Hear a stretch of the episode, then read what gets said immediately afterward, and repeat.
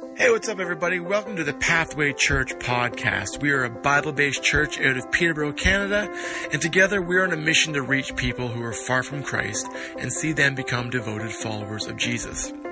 In today's podcast, Pastor Todd brings us part three of our series, The Names of God. Now, I have known, memorized, and studied Psalms 23 since I was just a kid. But today, Pastor Todd comes at this passage from a different point of view. The Lord isn't just a shepherd, He isn't even the shepherd. He's my shepherd, and He's your shepherd. What a fantastic lens to look at when considering the Savior of the world cares for you and me as individuals. With that, let's turn over to Pastor Todd with part three of our Names of God series The Lord is My Shepherd. Good morning, everyone. That's quite the uh, intro. For those of you who don't know me, my name is Todd. I'm the connections pastor uh, here at Pathway Church. I'm a little bit blown away right now, actually, because Jason and I had very, very limited conversations about what songs we were going to be doing this morning. Um, that was just, it was pretty cool, as you'll see throughout my message. So much of what we just sang about is what I'm going to be talking about this morning. Um, so you may know that we are continuing uh, this week in a series that Pastor Nathan has started called The Names of God. And I'm going to just jump right over to a definition that we have here. I'm going on name. So a name is a word or words that a particular person, animal, place, or thing is known by. We kind of already knew that, but there it is. That's what a name is. And, and I'd love that in week one, Nate, you, you let us know that your name means a gift of God, which is true and is very accurate. That's what Jess told me. Very accurate. It's really good. A gift of God. Carolyn, who's my wife, her name means joy, and she's always telling me how she's always bringing joy into my life, and she's always accurate, 100%. My name, my name means fox. it's like gift of God, joy, fox. And I remember looking at baby books and stuff like that when we were looking for our kids' names. And, you know, you want to look at your own, right? And I saw Fox, and I'm like, really? And, and some people try and, like, you know, make it something that it's not. And they're saying, oh, it actually means clever and wily, intelligent, something like that. No, it just, it just means fox. Um, I wanted to throw something kind of creative out there, uh, but honestly, I don't even know what a fox would say. So I, there's not much I could do there. Uh, I have four kids. I can tell all the dad jokes I want. Um, you know what? My name doesn't have a very significant meaning. But the whole point of this series is that God's name has significant meaning. His names and his titles. Uh, we've talked about a few of them throughout this series, which we'll have right here. Coming up. There it is. Three primary names for God. Just so you guys know, actually, I say that, and I feel bad even saying that. The guys that work back there, they're incredible. It actually blows my mind how on the ball they are. So I appreciate it, Henry. That's so good. So we talked about three. Uh, there's lots of names for God in Scripture. These are three that we'll see a lot. Elohim, seen over uh, 2,500 times. Adonai, that means master. Yahweh Jehovah is one that I'm not going to talk a lot about. If you go back to week one of the series, uh, Nathan does a really great job talking about what that all means. But this is the personal name of God. And we're, what we're doing throughout this series is we're talking about different aspects of that. Now, last week, actually, before I get to last week, I wanted to go to a scripture, Psalm 34. So, Psalm 34 3, which has been kind of a key verse that we're going over throughout the series. It says, Oh, magnify the Lord with me and let us exalt his name together. Psalm 34 3. So that's, that's what we're trying to do throughout this series. Uh, I forgot the magnifying glass, right? Like I couldn't do the, the fun thing that Nate got to do with that. It's on my desk in my office. But we all know what a magnifying glass does. It actually makes things bigger so we can see it in more detail. I know when I was in college, I got a rude awakening the first week because when I was sitting at the back of the lecture hall, I realized I could not see anything. I could see nothing. It was literally a blur. And uh, so I had to go and get glasses, and all of a sudden it was sharpened, I could see the information that would help me learn. But I think a magnifying glass doesn't just magnify things so we can see them clearly, I think it magnifies power as well. And I, am sure I'm not alone. I, as a kid, I did not use a magnifying glass to make things bigger. Um, I used it to start fire, right? With paper, dry leaves, maybe an ant or two got in the way. But like I would use my magnifying glass in the sun for that, and that was a lot of fun. But when we do this, we can magnify our understanding, but it also magnifies the power of what we're trying to learn. Now, last week, uh, Nathan was talking about Jehovah Jireh. Jehovah Jireh, my provider. And, and he, he, used this wheel as an analogy that I thought was really, really good because he talks about how God provided the sacrifice that we needed, that needed to be paid for. He provided it in Jesus. And he talks about how in the story of Abraham and Isaac, God needed to make sure that Abraham had God right here, right in the middle. If God wasn't right in the middle, if he was just off to the side somewhere, this whole thing would collapse. It wouldn't work right and you'd crash. So it's so important that we have God in the middle. And we're going to see that throughout this message um, this morning as well. That it's so important that for all of us, we put God in the middle of the wheel, in the middle of our lives. And in fact, a lot of what Nathan was talking about was talking about sacrifice. Now, Abraham was going to uh, uh, sacrifice Isaac and how uh, Jesus was sacrificed for each and every one of us. And it's really interesting because this morning I'm going to be talking and reading through Psalm 23. One chapter back in Psalm 22, you'll actually see a lot of descriptions about what Jesus endured. In fact, Jesus actually quoted part of Psalm 22, which is really, really interesting. But this week, we are going to be talking about Jehovah Rohi. So, Jehovah Rohi, it means shepherd. It's one that leads to pasture, one that feeds, one that protects. And I, again, I love the songs that were played because throughout the Old Testament and so many songs that we sing, we, we read and we sing about an awesome God, and that's true. We see a creator. We see a magnificent God. We see an all powerful God. And God is absolutely 100% all of those things. Unfortunately, I think many of us keep him there. We keep him at awesome and powerful but he never gets close. He never gets close to us. I think for some of us, maybe at some time in our life, and maybe right now, we believe that God is powerful and he is amazing in every way, but we maybe haven't let him get close and personal with us. He, he feels distant, detached, impersonal, and, and we wouldn't admit it to someone else, but maybe we feel that a little bit. So we're going to be going through Psalm 23 this morning, as I mentioned. And this is an account of David. And David, throughout scripture, talks about how incredible God is and he magnifies his name and all of that stuff. But in Psalm 23, he also gets very personal. Now, one of the issues, and one of the reasons I have a stuffed animal up here, which you might be wondering, um, a large challenge with portions of scripture like Psalm 23 is whether you've been in church your whole life or you haven't been in church very much, um, Psalm 23 is something you've heard a lot. And sometimes, I don't know about you, but with me, sometimes when you hear something a lot, it loses a bit of its power. And it can become actually a little bit more about something like this. It can become all about sheep, and sheep are cute, and, and uh, Carolyn's gonna be mad at me. She told me to wash this before I used it kind of dirty. But anyways, we got a sheep and this was one of our kids. And if you squeezed it, it was actually this really cute kid that would recite Psalm 23. And every like Bible bookstore and Christian bookstore around like has stuff like this, right? We, see, the problem is we've taken Psalm 23 and we put it on posters, we put it on signs, we put it on Pinterest. We've made quilts out of it, quilts for beds, quilts for walls, quilts for floors. I don't know why quilts go all these different places, but we, we've done that to this incredible portion of scripture. And, and, it's good. We've done that because it's really important, but I, I feel like it loses a bit of its power. So hopefully this morning we'll be able to magnify that a little bit and get some of that power back. The other thing before we jump in is just to remember who the author of this is. It's David. And, and David, he, he was a very successful man to say the least. But before David met Goliath and killed the giant, before he became king, before he conquered different areas, before he became very wealthy, before all of that stuff, David was a shepherd. David was a shepherd. So he understood sheep and he understood what it was like to be a good shepherd. So with that, I want to jump right in to Psalm 23. We're going to start with verse 1 and not even the full thing. Just the start. The Lord is my shepherd. We have all heard this so many times. The Lord is my shepherd. Do you notice David didn't say the Lord is a shepherd?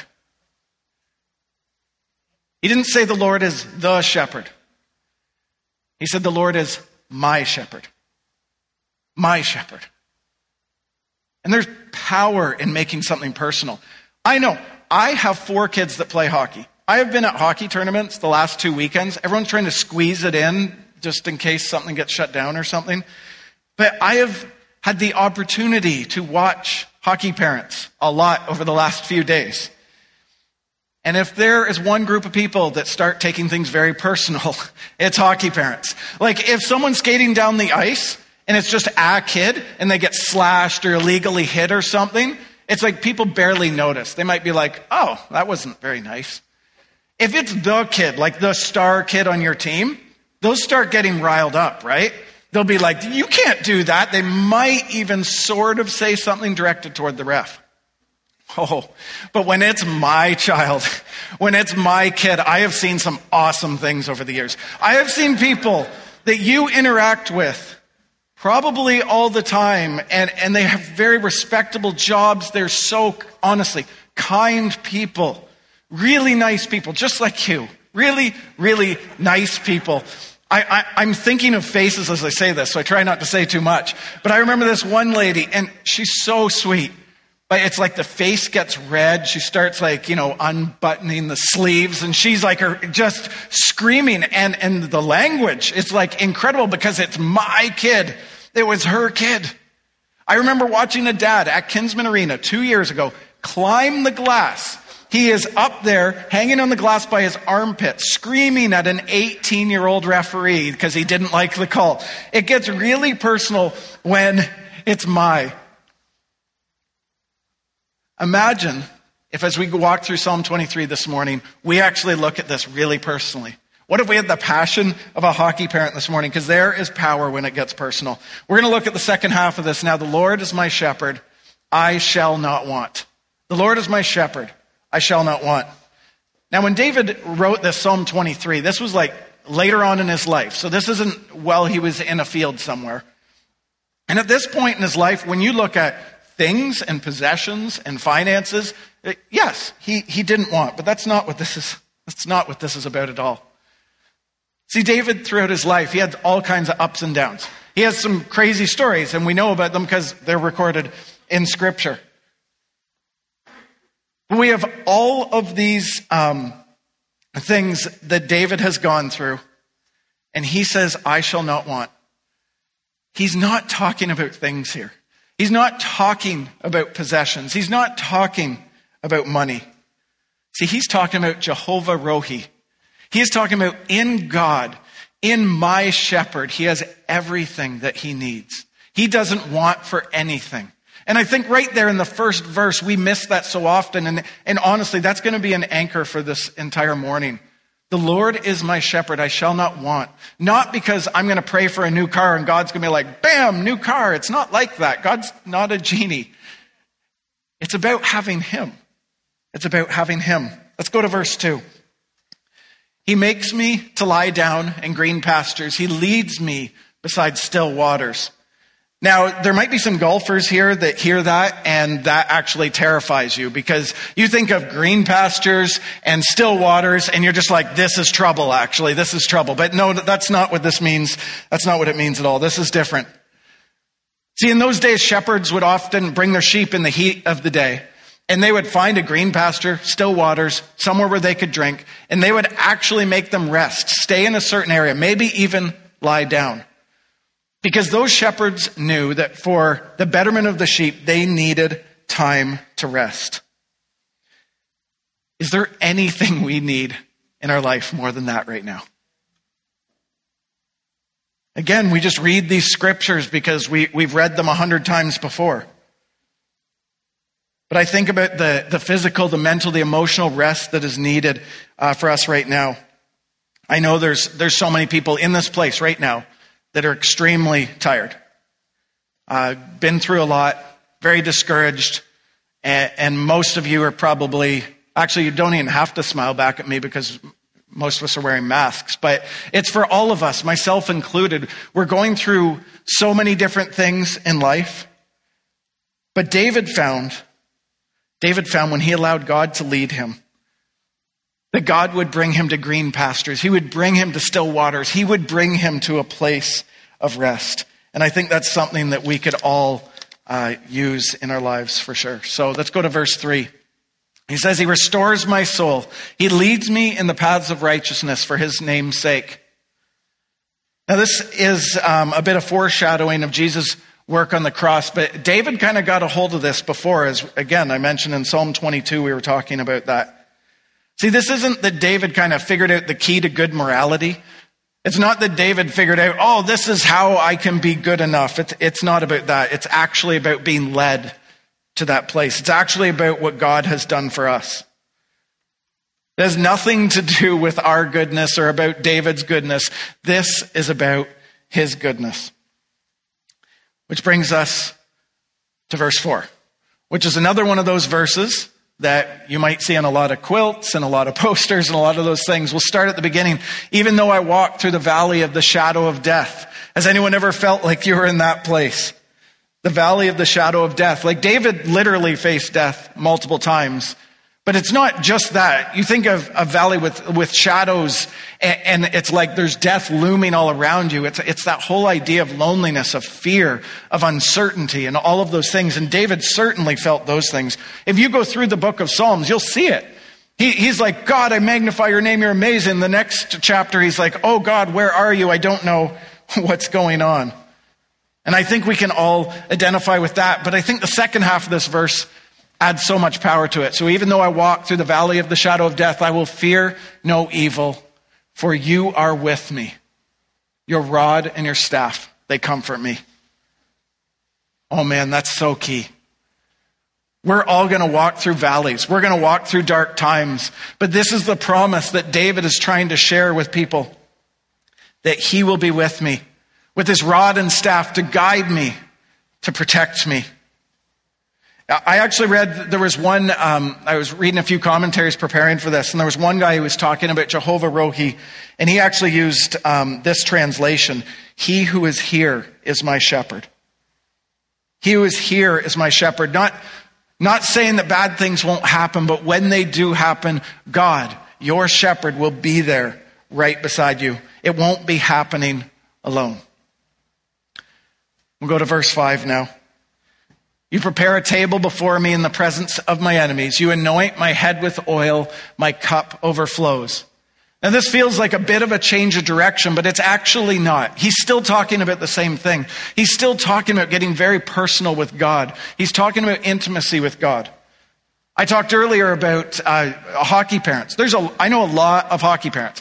I could leave this place after this service, drive to any arena in the city, and I know I will run into people I know. I, I just will. I've got to know a lot of people. Do you know a lot of them? We're not really close friends. Like we're acquaintances. I'll, I'll talk to them. I kind of know what they do for a living, and that's fine. See, there's other people that I've gotten to know better, and maybe we've golfed together or, or, watched the Leafs lose a playoff series together or something like that. Like you get a little bit closer, but there are a handful of those people we've actually gotten really close with. There's a handful of those people we have invited them to our house and shared a meal with them. And I think that's what this is talking about in verse 5. This is a really personal thing. You prepare a table before me in the, uh, in the presence of my enemies. You anoint my head with oil. We, we don't talk about anointing head with oil right now, but there, like, this is a celebration. This is a sign of abundance. When, when I read this verse, I actually think of, I think Nathan might have mentioned it last week or the week before, um, but Luke 15 with the prodigal son. And, and he takes his inheritance and he goes and he blows it and he messes up and he comes back. And the father, instead of just scolding him and getting mad at him, he welcomes him back. He gives him a coat and his ring and he throws him a huge party. That's the, that's the idea of celebration here. It is the absolute overwhelming love of God being poured out on us and not just half filled. It says it's overflowing. And that is the picture of what God wants with us. And this is for me. This is not for like a person. It's not for the person. This is what God wants for me. He makes it very personal, which brings us to the last verse of Psalm 23. Surely goodness and mercy shall follow me all the days of my life, and I will, or I shall dwell in the house of the Lord forever.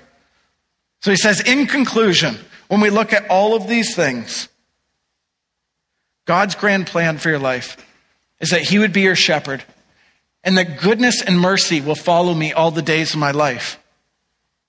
See, when we go back to uh, in verse 3, when he says, He restores my soul, He leads me in the paths of righteousness, that's pointing towards what Jesus did on the cross. That's where this goodness and this mercy, it's following me all the days of my life. And then I love that this goes so well with what we were singing about the end of this.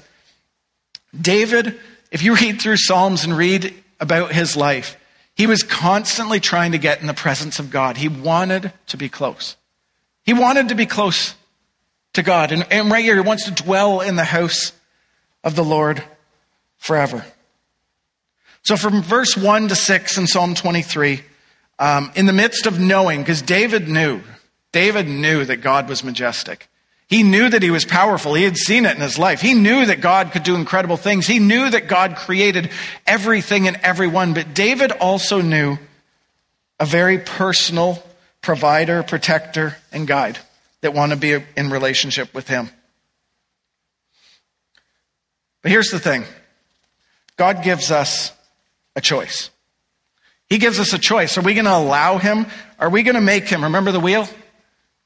Are we going to make God the center? Are we going to make Him right in the middle? Are we going to allow Him to lead us? Allow Him to guide us? We have that choice. He's calling. It's up to us if we're going to follow or not. Now, this isn't the first time in Psalm 23 that we talk about Jehovah Rohi uh, in Scripture. In Genesis 48, um, Jacob, so that's Abraham, who Nathan talked about last week. It's his grandson, also named uh, Israel. And he actually referred to God by the same name. And he'd messed up in his life just like all of us do, but he knew him as my shepherd, not as shepherd, not the shepherd. He knew him as my shepherd. So that was almost a thousand years before David wrote Psalm 23. So a thousand years before. And then now 500 years after Psalm 23, we, we see Ezekiel, who's a prophet. So a prophet, one that proclaims the word of God. And oftentimes they would foretell the future and, and future events. And in, a, in uh, Ezekiel 34, he foretells someone coming in the lineage of David. He's going to be coming, and he, what is he coming to be? Jehovah Rohi the shepherd for his people. And we fast forward five or six hundred years, and that brings us to Jesus. Brings us to John 10, which we're going to pick up right now. So, John 10, uh, verse 11. I am the good shepherd. The good shepherd lays down his life for his sheep. Again, that's what uh, Nathan spoke about last week, how Jesus came and laid down his life for his sheep. This is very much um, overlapping with Psalm 23, verse 3. This was not free, but it was paid for by someone else. This, is this absolutely an extravagant love that Jesus talks about? Absolutely. Think to yourself, how many people would you lay down your life for? Is it 20? Is it 2? Is it 0? I don't know. We, will probably all have different answers to that one. But Jesus, the Almighty God, was willing to lay down his life for us. It's incredible. It was verse 12. He is the hired hand and not a shepherd, who does not own the sheep, sees the wolf coming and leaves the sheep and flees. And the wolf snatches them and scatters them. He flees because he is a hired hand and cares nothing for the sheep. Again, this is talking, it's not personal with that person. It's not personal with someone who's just hired. See, there's a different relationship that Jesus has than someone who's just a hired hand. And then in verse uh, 14, it says, I am the good shepherd. I know my own, and my own know me. Again, very personal. Very personal. Let's read the last couple verses here. Just as the Father knows me, and I know the Father, and I lay my life down for the sheep. And I have other sheep that are not of this fold. I must bring them also, and they will listen to my voice.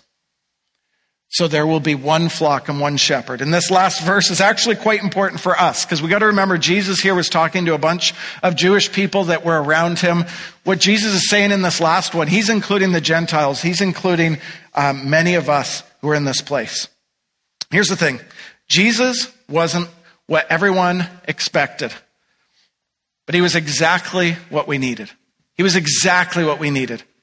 See, in those times when, and we talk about this often at Christmas, which is coming up uh, very soon, but the people in Israel were expecting this conquering hero. They were expecting this warrior. They were expecting the Jewish version of William Wallace to come down. That's what they were expecting. That's not what came. They actually needed something more. They needed someone to lead them, to guide them, to protect them. And that was done when he laid his life down. And this is the thing I love about Jesus. He, he got down in the dirty areas that no one else wanted to go to, right? He, he would talk to sinners. He would talk to lepers. He would talk to big crowds, small crowds, or just one person. He took time for one person. The sad part is sometimes we won't take time for one person, but he took time for one person. He made it very personal. Jesus, the Son of God. Again, he was there when creation happened. And Jesus decides to get really personal with those in the Bible, and he wants to be really personal with you. A really awesome quote here, and I'm going to wrap things up by Charles Spurgeon. He's a preacher from the 1800s. He says this This blows me away. Give me $10 million, and one reversal of fortune may scatter it. Give me a spiritual hold on the divine assurance that the Lord is my shepherd, my shepherd.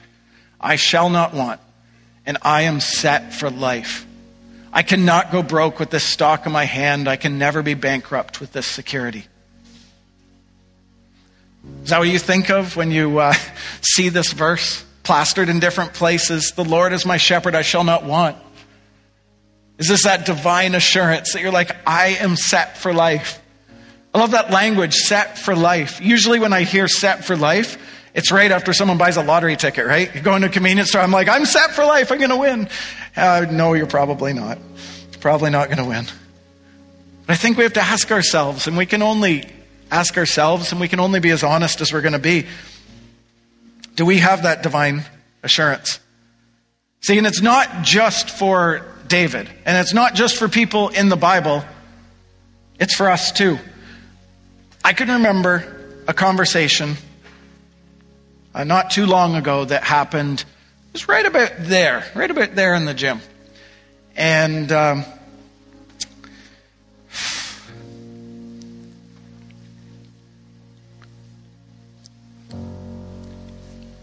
and it, it, was a conversation that Carolyn and I were having. Um, didn't anticipate this. Uh, Kirk and Linda Goodman. And uh, Linda had been through some valleys. As many of you know, some of you may not know, uh, Linda Goodman passed away. She's with Jesus right now, but she went through some battles. For years and years and years, she went through some battles. And we were chatting, and uh, they told us that her cancer was back. And uh, of course, it's like you don't know what to say, right? You're, you're just sitting there, and someone says that, and you don't know what to say. And I'll never forget, she looked me in the eyes, and it's one of those moments that is just so real. And she's like, Todd, I trust him. I was like, wow. I trust him.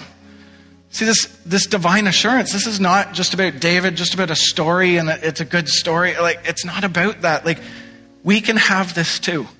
I'll never forget that. She had that divine assurance. She trusted him whichever ways things went. And it wasn't like, I trust him if he heals me, or I trust him if this gets better. He's just, she was just like, I trust him.